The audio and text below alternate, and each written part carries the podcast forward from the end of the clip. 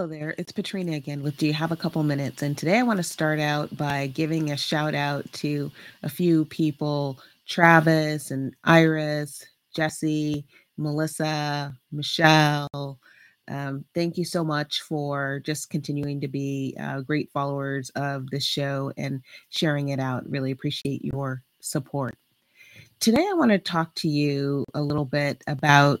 Um, something I'm just going to entitle Real Talk. So, for me, it's been a super long um, and exhausting week, and I'm actually looking forward to the weekend, um, but to get some more things done because that's just the type of week that it's been.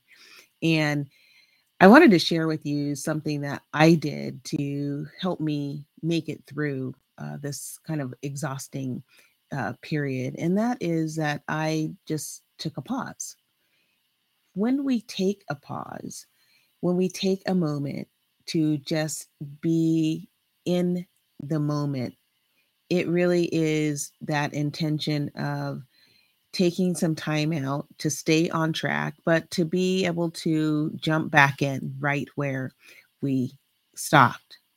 And I think what we do in that pause is really important. I know for me, it's really important for me to take those rest during this journey and to be really intentional about what happens during those pauses. So in my pauses, I take some time to think and what I thought about is of course all of the things that I need to get done, but I also thought about how grateful I am to have the opportunity to do those things, to have the opportunity to be a person of you know gratitude for one but also to be a person that has the ability to influence and impact others um, for good both in doing some of these speaking things but definitely um, in the role that i play um, in other people's lives and in my job um, making that positive impact is something that i'm really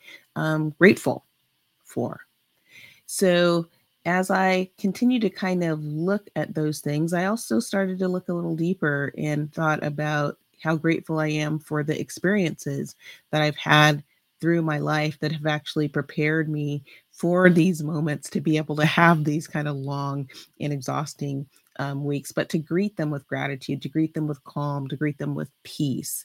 And how some of those lessons were like really messy, really uncomfortable, really frustrating, really difficult, but they all prepared me for the next lesson and the next level.